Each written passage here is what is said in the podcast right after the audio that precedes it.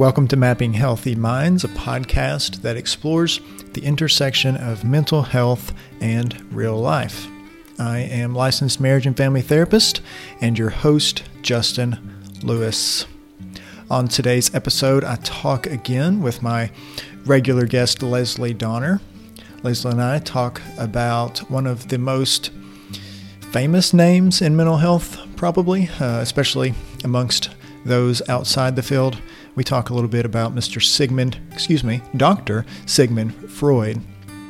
Freud had stages of psychosexual development, and we talked about that. We talked about Freudian slips and just covered a little bit about how he made an impact on the field. So, before we get into the episode, I do want to let you know that Mapping Healthy Minds is brought to you by Compass Counseling. Compass Counseling is a three place shop for mental health services uh, and also telehealth throughout the state of Kentucky. So, if you want to get some counseling, whether that be couples, individuals, for your children, then you can go to our website, compasscounseling.com.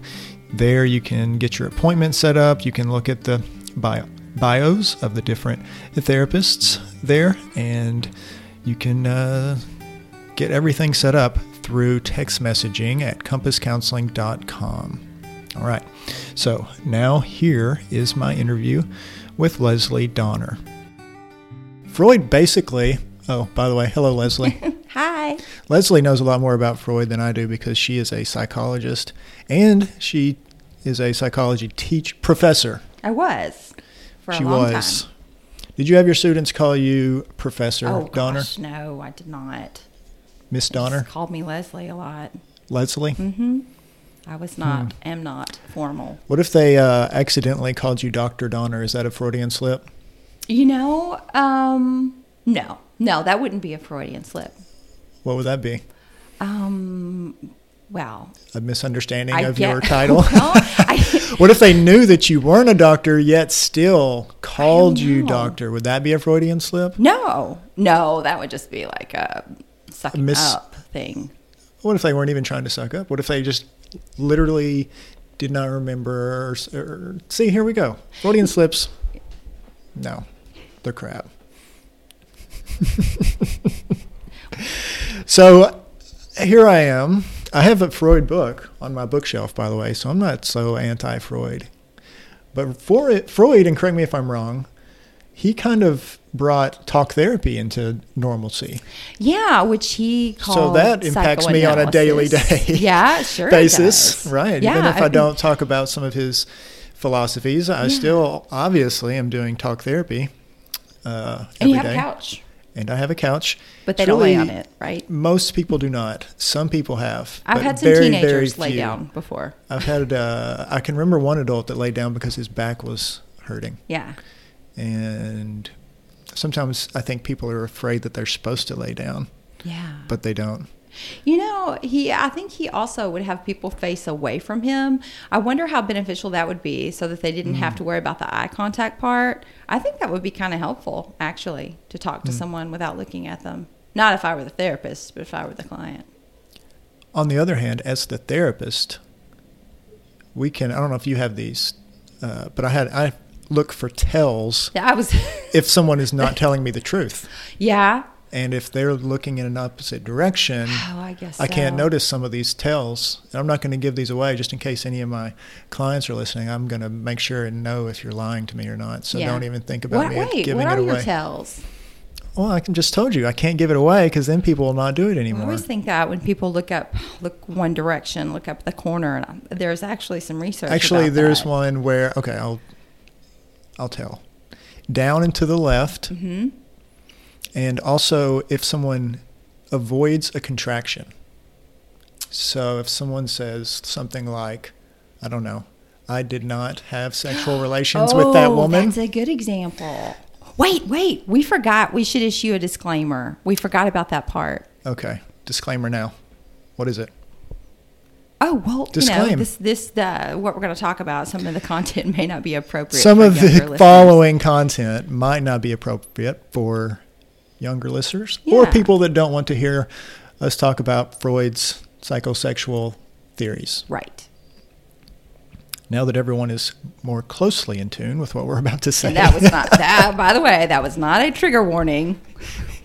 I don't like those. That's right. exactly right. Yeah, so the part that I was uh, starting with was how Freud most definitely impacts all therapists today, whether or not they truly think about that, and that is by doing talk therapy, or as he called it, psychotherapy, Yeah. which is the idea that problems can be improved on simply by talking about them. Right. Or it's his his version. I'm thinking about like managed care today and insurance companies. They would never pay for this much therapy because he would see people for years on end, sometimes Right. three times a week. So it's like, okay, is this really effective, or you know, are they getting anything out of this because it's taking a really long time? Yeah, I mean that is uh, a tr- that is true. Yeah. That's a that's a question worth thinking about that I think about sometimes because the more someone comes here, the more comfortable you get. Right. The more comfortable you get with somebody, it's harder to know when you're done. Yeah. Because if they are coming here for a long time, it's because there's something that they like about the process or Right. possibly us. Yeah. And then it starts to kind of transform the relationship to them, starts to feel more like a friendship. And then it gets kind of cloudy as to, yeah, what the purpose is. Because we start to think, are you coming? Are you still getting anything out of this? You know? Right. And then maybe they're afraid to share as much because they don't They want to disappoint Yeah, us. that- that's it. Yeah, that happens a lot. So this is another subject for another day. Today's subject is much more explicit than that. It is about uh, Freud's theories of the psychosexual stages. yes. So he had, what, four? Five. Five? Five. That's right. He had five. Number one is from birth to one years old. It is the oral stage. Yeah. Number two is from one to three, and that is the anal stage. Number three is age three to age six, the phallic stage. Mm-hmm. Number four is from age six to puberty, which is the Latin stage. And Latent. as I was saying, latent. Number five, where I come from, it's Latin. Number five, lastly, is the genital stage. Mhm. I pronounced that right? Yes. Okay, thank you. So I, I guess we could just break down each of these stages and talk about how they may apply. I'll tell you what we're going to do. You're going to be a defender of Freud, Okay. and I'm going to challenge Freud. Okay. That sounds good. Okay. Yeah. But but first, like it just when the classes that I would cover this in, it was usually like in basic psychology, um, just the interest, like when we talk about personality, and then and there was a personality class that we reverted back to the psychosexual stages a lot. But I really focused on them the most in a developmental psychology class, talking about child development. And so to contrast his theory of development to some of the other pioneers in the field. Um, Erik Erikson, I'm sure you're familiar with Erik Erikson. Oh, yeah. And he had stages uh, from age, you know, zero to death. And they had uh, names like generativity versus stagnation, um, or um, Jean, Jean Piaget. Uh, he had theories about the cognitive development in children. His stages, he had four, and they ended um, like with, you know, adulthood. Uh, but then his stages were things like sensorimotor stage and concrete operational stage. So com- com- just comparing those names, you know, sensorimotor versus anal and phallic and oral. It's like you can The last ones, the PJ, they sound much more um, 2021 yeah, than yeah. the previous. They do not sound very Right, 2021. So- and the the idea of the that psychosexual, he was Freud was talking about how these things that happen in childhood with relationships with other people, um, some of which I'll kind of dig into and explain how, like maybe maybe I can get people to wrap their minds around this. Like maybe he was onto something. His presentation, I think that he deliberately tried to be controversial a lot. Um, that combined with the fact that he only saw middle-aged women, you know, you can't really extend that you know his theories to little boys or men or um, you know people that weren't wealthy. He mainly saw uh, women that were wealthy, and um, didn't do any real research. But despite all that, we still we hear about him in pop culture a lot. And like I said, some of the things that he thought talked about, especially with these psychosexual stages, you can really see play out. Now you have to kind of tweak the the theory or the way he presented it just a little bit. So he's his clientele included middle-aged women. Yes. I guess I, I had forgotten that or didn't know that. Yeah. Yeah. So he- why did he that's what we like talk so much about penises if he's talking to women all the time? Well, I get.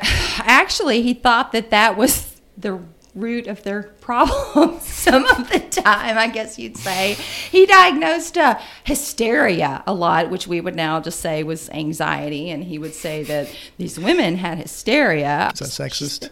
It is sexist. I mean, like to say like a, a woman, like a man. Actually, a you, man you know what has happened with that? It- it's the same thing. I bet that's the same thing as like we don't say retarded anymore. Yeah, You even know, though like it's an actual hysterical. word, it was yeah. like a diagnosis official, but then it just became so worn out that they had to change it. Right. So now it's like just the same as saying something else as an Yeah. insult. They But like to- that- that happens in our field all the time. We have to change our language because it becomes so prevalent or so misused. or some think offensive. I guess offensive, Yeah. right? Okay, sorry to interject that. Go on. But so what he said about these psychosexual stages is that as a child is progressing through the stages, if anything goes wrong, then they can develop a fixation in that stage. So it's kind of like they get stuck in that stage. So things that go wrong in childhood, in say the oral stage, could lead to an oral fixation, which could um, lead to any of a number of problems in adulthood. So, like in the oral stage, Which sounds good. Yeah, it does. It does sound good. No, lots of things we could just say sound good though, without Yeah. research. Yeah, that's true. so yeah, okay. So his idea is that if you don't move through these stages in a healthy way, you're going to get stuck, right. basically. Right, and that you're gonna like develop certain behaviors to compensate and that in times of stress that you might revert back to those behaviors. So, for example, in the oral stage, the primary thing that's going on is um, like eating, like the or what he talked about the erogenous zone. So all the baby's pleasure comes from eating or sucking. So whether that's like sucking a pacifier, sucking a bottle, breastfeeding, anything into the mouth. So he said that the way you screw a kid up in the oral stage is that you either wean them too early or wean them too late, oh. creating an oral fixation. That in It's a lot of pressure. Yeah, You got to get that sweet spot there. That's right. Yeah. So, so what do you think an oral fixation would look like in adulthood? Well, maybe using a lot of straws when you drink out of your Yeah, cup. chewing maybe, on uh, things, chewing on ice. nails, Um, Whenever you got cups of ice, always chewing on ice. Yeah. Maybe Um, something like that. drinking too much, Chewing a lot of gum. smoking cigarettes, yeah, chewing gum, eating candy. Yeah. Um, some would say like even um, like talking excessively or having like a Oh, really? biting wit, like being very sarcastic, could mean an oral fixation. Really? Yes. How do they how do they equivalent that? Equivalent that I don't know. Um, that well, that that's where your pleasure comes from, I guess, in is adulthood. from you- oh from your, from the words. yeah. So like basically speaking something. Okay. Someone someone's a smart ass. Well, it means they weren't breastfed long enough, according to Freud. Oh, interesting. Like most of my my favorite stage is his phallic stage. That's where I think that's the one that makes the most sense to me. Um, and then anal would be probably the second one after that. Okay, so with Don't that, you feel weird saying this? You Well- feel? Do you feel a little weird saying this? I don't. I think because I taught about it for so long, It's a little more natural that to it say normalized that. it. Okay. Because usually when I would be talking about this in class, everybody would just sit there kind of stunned and not say anything. So the anal stage, the child's deriving their pleasure from um, from like potty stuff. So and that's what the parents are trying to uh, accomplish at that point, okay, we got to get this kid potty trained. So when you think about it, this is the point in time. This little kid, this little, let's say two, two and a half year old, someone is telling them what to wear, what to eat, when to go to bed, who to play with. Mm. All of a sudden, they realize they have this one power, this mm. one thing they hmm. can control, and they're going to control it because hey, this makes mommy really happy when I do this. I bet it's going to make her really mad uh, or frustrated if I refuse to do it. Like, so that's what it's about. It's about these control issues. Mm. Now, here's something valuable Freud told us about the potty training years that that process should never be punitive. It should never be like you should never shame the child for, you know, having accidents or whatever when they're trying to, you know, learn how to how to control themselves and how to use the potty and all that. Uh, that should be like a you should reward them and praise them um, and not be mean about that. So if a child becomes anally fixated, it may be because the parents were very harsh during potty training. So in real life, I take that to mean if the parents were harsh during potty training, they were probably kind of abusive parents anyway. So, yes, that could lead to an anal fixation later in life. So, what do you think an anal fixation would look like? Well, we hear this word in in pop uh-huh. culture all the time, right? Yes. Someone will say, "Well, I need I need my desk cleared off because I'm kind of anal." Yes. Right. They talk about it exactly as being like it. obsessive or overly clean. Or right. I and need to make sure that my schedule is in order because I'm anal about this. Right. That's and why are they used. anal? Like, what kind of issues do they have? Yeah. They if they're control. like that, it's control. Yeah, it's all right. about control, self control, other people controlling them. They usually had a history of, of someone trying to control them and it didn't go real well. Um, so, yeah, so they could be anal retentive, which we kind of like into OCD. Now, they can also be anal expulsive that sounds really messy. and it is. like when you think about the show Hoarders, a lot of people think of OCD as being all neat and tidy, but it can also look the opposite. Mm. And if you ever watch that show, most of those people have some kind of history of severe trauma in early childhood. And a lot of times it was some kind of abuse, like sexual abuse or something like that. So mm. maybe that might make some sense. Okay, the need for control. Yeah. Basically. Yeah. But only in age one to, to three. If you if you yes. if you get you know abuse in age four, you're safe yeah, from needing to. So. that's the that's the thing. That's the question, right? Is the stage yeah. is kind of like you want your kid to be a little bit OCD. I think a little bit of it is a good thing. Um, so yeah, talk about just, the stage part of it because, like, I was kind of making a slight joke, but also serious about was what's the difference in being abused at two and a half and five when it comes to that? You know what I mean? Like, yeah, wouldn't the same kind of I think behaviors? I mean, are you past that yeah. resilient point when you're at five, according to Freud? But I think you'd internalize it in a different way based on hmm. your understanding of relationships and what's appropriate and not appropriate. Hmm. I mean, age two and a half, you're just going to be just scared and your heart's racing and you're upset, but you don't really know why. Yeah. And a five year old's just going to kind of internalize. You kind of know more that more. it's right or wrong when you're five than two. Yeah. Yeah. And two, it's just natural self protection kind yeah. of stuff coming survival. out, if if survival mentality. Whereas five, you've learned about green touch and red touch and yeah, that right. sort of thing. So you know more about being um, mistreated. Yes. So the three to six year old is where the famous Freudian Oedipus complex yes, develops, right? That's, that's, my favorite stage. So much to so say is this that. Freud?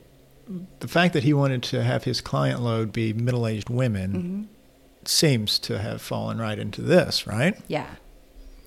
Oh, the daddy issues. Yeah, he wants to eliminate daddy. he wants to be with mommy. So he's to, going to treat them for his so he's going to make his job right to help mommy basically. Right. Yeah. Nothing points more to, See, that's my thing also with the Freudian approach is and really a lot of these mm-hmm. people before research was such a prominent way to develop theories was it was basically just like, well, this was my experience. Oh, well, you love all that, right? You're all about the bias lately. Yeah. So well, yeah, he would look for what supported his theory and then just ignore the rest. That's right. It's, he's just right. Confirmation bias, experience bias. Mm-hmm. That's right. But anyways, I'll I'll step back off my criticism and let you talk more about the Oedipus and Electra complex. Yeah. So he said Two sides this- of the same coin. right? Yes. Yeah. In in um and like the Oedipus is the you know it's a Greek tragedy where a guy kills his dad, and marries his mom, but in the story he didn't know that it was his dad that he was killing. He didn't know that it was his mom that he was marrying. Um, so Freud said that in the phallic stage that children would develop sexual feelings for their opposite sex parent. So this is the point in time where people that even, you know, kind of listened to him or had any respect for him at all were like, forget it, dude. Like you're crazy. We're not we don't care what you have to Nobody say. wants Like, to be accused no. of that, right? No, Yeah, no, exactly. it's so like creepy, gross. Um, so he said that was a normal part of development in children, and the way that he described it, no, I, I don't think that, that there's nothing normal about that. That doesn't happen. But there is something about a dad and a little girl, and there's something about a mom and a little boy. They do have an affection at that age, a different kind of affection for their opposite sex parent. But it's cute. It's it's sweet. It- They don't understand it, and it's not a sexual thing. Um, it's normal for kids that age to be like, you know, when I grow up, I'm going to marry daddy. Um, you Well, know. I mean, if you if you look at it, sometimes it plays out to like well, she's marrying her dad, kind of like that's what ha- that's where it goes wrong. Yeah. So if during that stage you've got a dad who's not in the picture or he's an alcoholic or he's abusive in any sort of way, what happens is that little girl grows up and like you said, she marries her dad. I think there's a lot of truth to that and we have this tendency to repeat the patterns from earlier in our life.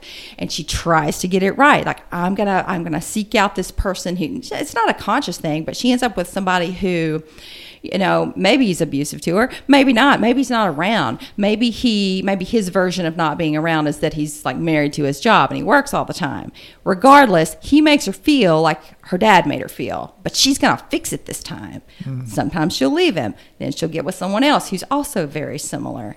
So that's what happens when that relationship fails between that little girl and the dad But can it happen in both cases? Like I've noticed this as a thing, and it's not necessarily just people with bad daddies. I mean, I, I look Yeah. at sometimes people and I'm like, oh, she's definitely marrying her dad. Yeah. He kind of looks the same. He's in the Oh, same field of good- work. Oh yeah, sometimes it's a good thing. Yeah. So it's not only Right. someone trying to like replace dad with. Yeah, Bad yeah, dad, I right? think it could I mean- go a good direction. Yeah.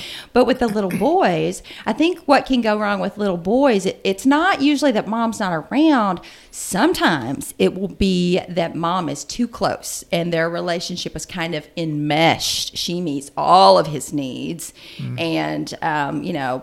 You've heard people joke about, oh man, like he can't cut the apron strings, or that's a mama's boy, or whatever. Mm-hmm. And what ends up happening in that relationship is when he grows up, he can never find a woman who is as good as his mom, and that that's just fine with his mom because she doesn't want him to. Because any woman that he finds, she's not going to like her anyway. She's not going to be good enough for her little boy. So I mean, I've seen that play out.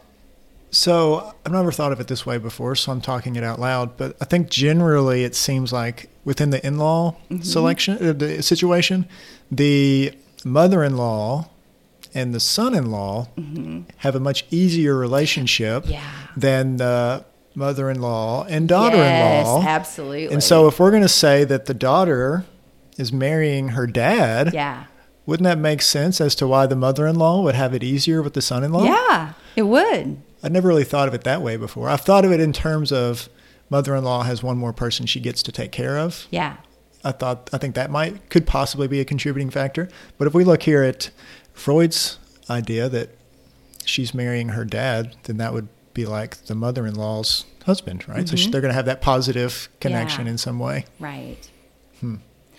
But there's a couple other things that that happen too in that that particular phallic stage. Some other terms that I'm sure people are familiar with. Um, penis envy.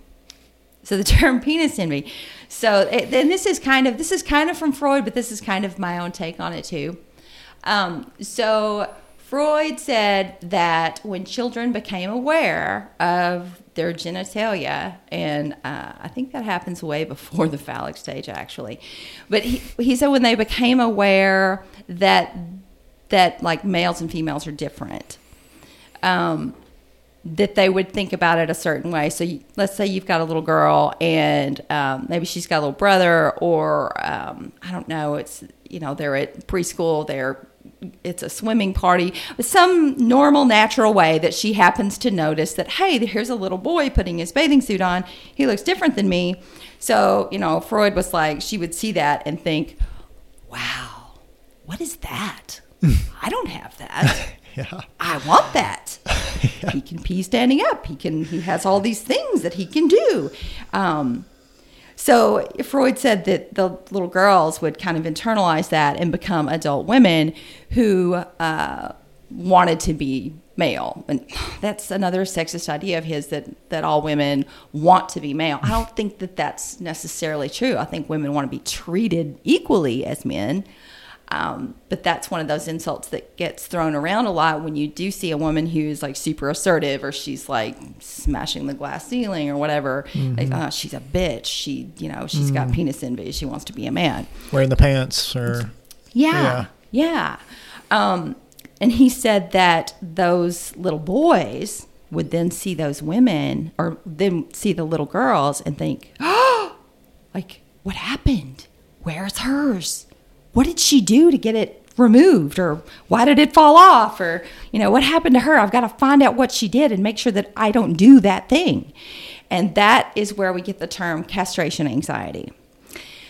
So um, the way that that can look is is not it's not literal. I don't think he meant that to be taken literally that that grown men were actually afraid of that happening to them well, now I'll throw out like a 90s reference unless you're John Bobbitt, and I'm sure a lot of the listeners aren't going to know who I'm talking about. I think our listeners are in the age group that they remember John and Lorena Bobbitt. Right, right. I've seen our numbers in like 30s yeah. or 30s, oh, early yeah. 40s mostly. Yeah. They're going to remember the Bobbitts for sure. Yeah.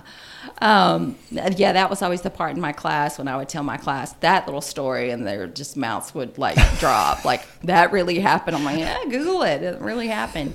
Um, but I think that castration anxiety in typical males actually it shows itself in relationships. That the men in relationships, and you probably see this sometimes in your couples work.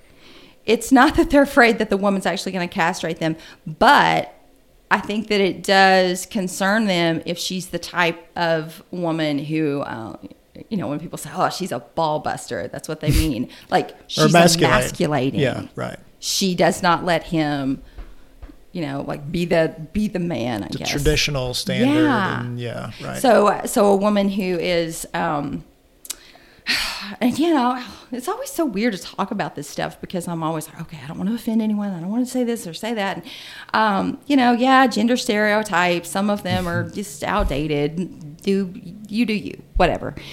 Um, but like if you if you're in a relationship with a guy and you have a flat tire and you insist on changing it yourself and there he stands on the side of the road or you insist oh i'll get the door i can get the door if you get offended because he gets the door like that's emasculating to him.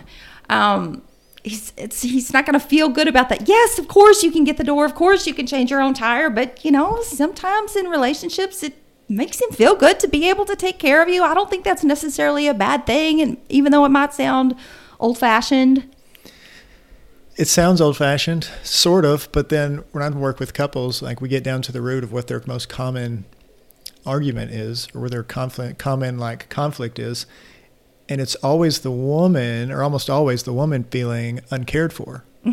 Yeah. Well, isn't that funny? Yet yeah. she thinks she has to match this societal standard of women have to do everything and doesn't mm-hmm. need the man. And the man is the feeling disrespected or not measuring up. Yeah. So, kind of like what you were saying, hey, let this play out as a way that it's always played out. Yeah.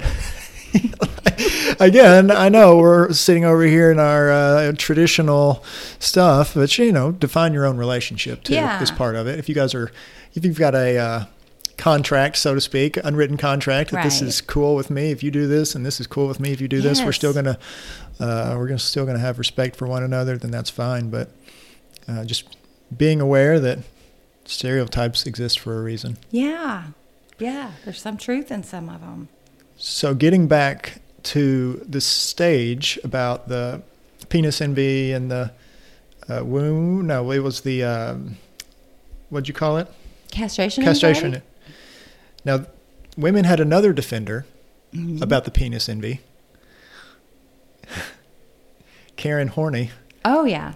I mean, can the names a- just not be any more know, difficult? Okay, so she had the the defense of finding it to be demeaning to women that a woman would want Mm-hmm. A penis, basically. And so she said that um, it's actually men who are feeling inferior because they are unable to give birth, so they had womb envy. Right. So she had to, That didn't take off in the same way. Yeah, she had to flip the script, and yeah, exactly. I mean, womb envy. Seriously, it's like the most painful thing a human goes through. Like, who's really going to be jealous of that? But whatever. No, Yeah, she was a she was categorized as a neo Freudian, so she agreed with some of his stuff, but yeah, she said, "Oh, you're She had, sexist." she had to stand up for the women there. yeah. We are now on to the next stage, which is the latent. Yeah. I say it So right nothing- that time. Nothing happens then. Nothing happens. So like this is when they're learning academic skills, social skills. Little boys and girls think the other one has cooties, and that's totally normal, by the way. That's, you know, they tend to want to be with their same sex friends and, you know, Right. think of their friends in positive terms, think of their gender in positive terms. Um, so I guess, according to Freud, since all those sexual feelings have gone underground, the kids can kind of like finally focus on all this other stuff that's important for their development. There's not as they're not as dependent on their parents on a day to day basis. They've yeah, got other more ind- other people in their life that they're associating with. Yeah, All right. So that's that's all boring. yeah. it- Stage. it is. It is. Although developing the ego and superego, right?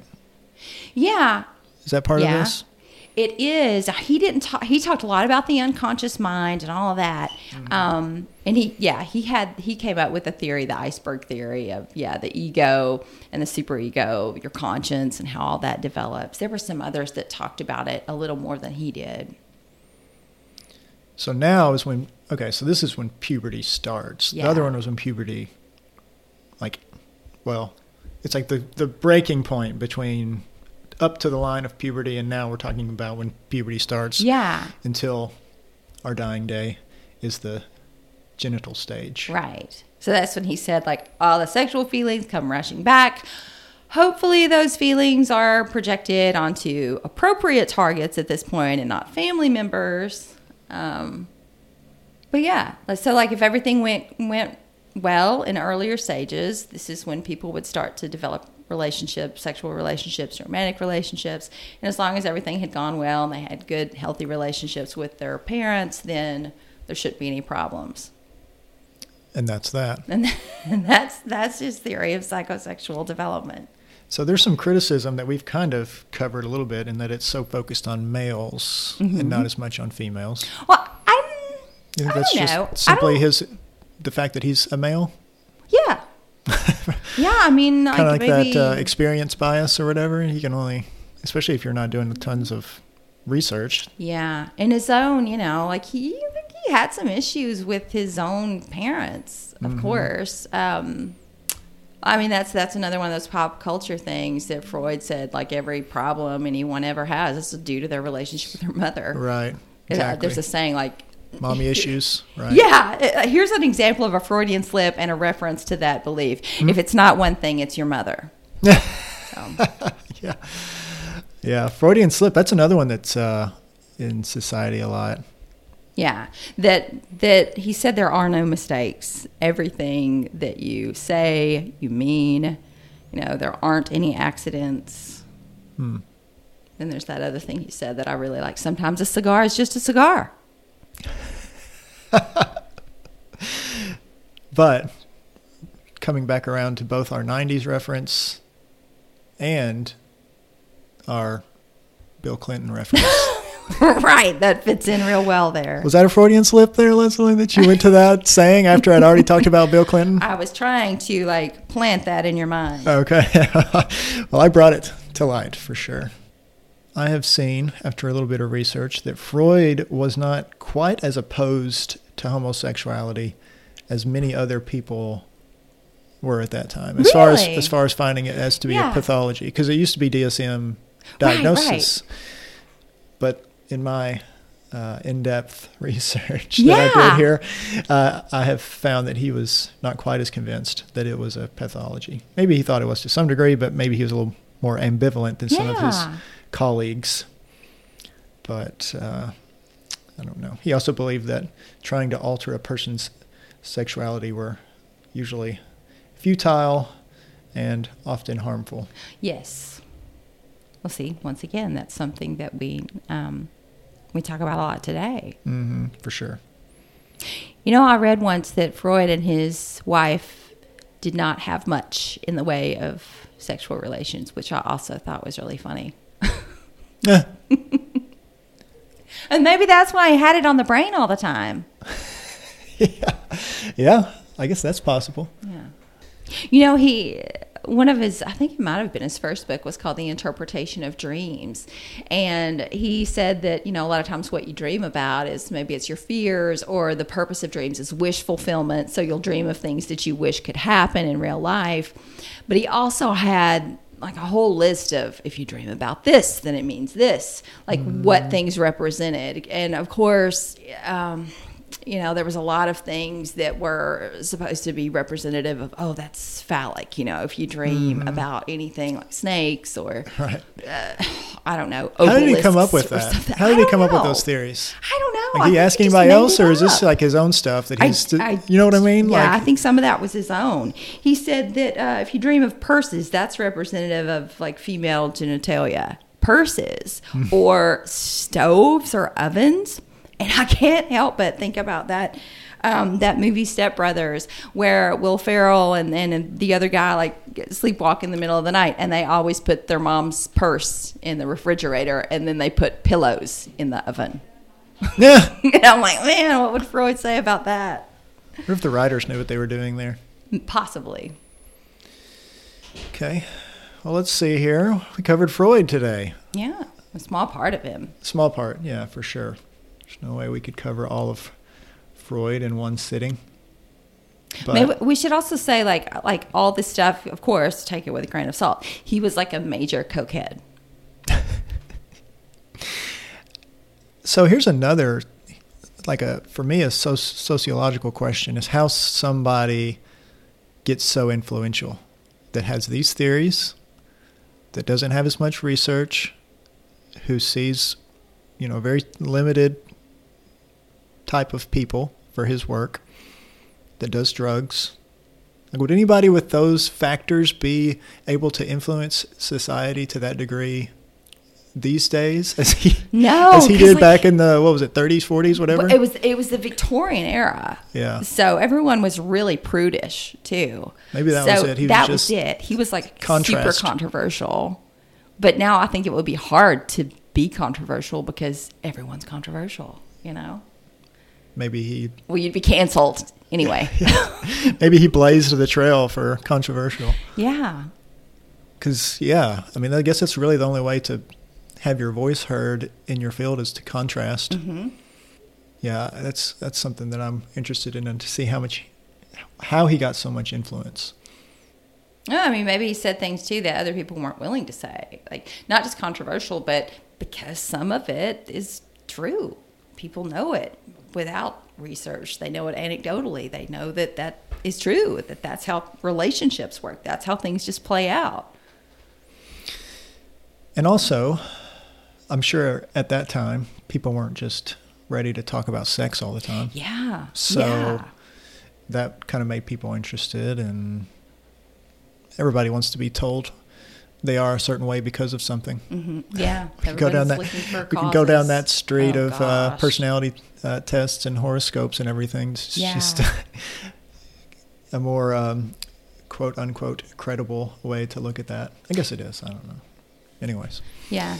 it's just curious to me how he got so much influence based on something that was not as. Um, I guess he's probably a charismatic Yeah. person. I don't know Yeah. what what can you tell me about who he was as a person. Not much, other than the the drugs, the no sex with his wife, the Right. I don't know. Yeah. Okay. I don't know. I wonder if he had a dog. I don't know. Maybe. Maybe he was a cat person, Yeah, you're right. He would totally be a cat person. which I'm not judging. if I had a pet, You would have a cat. it would be a cat for Yeah. sure. Okay. Well, have we come to the end of uh, our discussion on Freud for today? Oh yeah, yeah. I th- I mean, yeah. Just uh, it's a lot to take. It's a lot to take in. You know, It is. you have to talk about him in just little bits. Little bits and pieces for sure. Anyways, we are here at the end. Thank you again for being here, Leslie. You're welcome. All right. This has been Mapping Healthy Minds, a podcast that explores the intersection of mental health and life.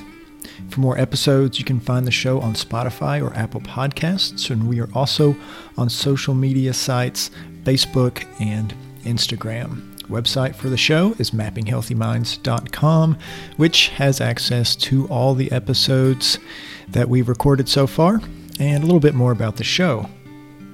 Thanks so much for listening, and if you enjoyed the show, give us a review or tell a friend. It's the best way for us to pass the word on to other people.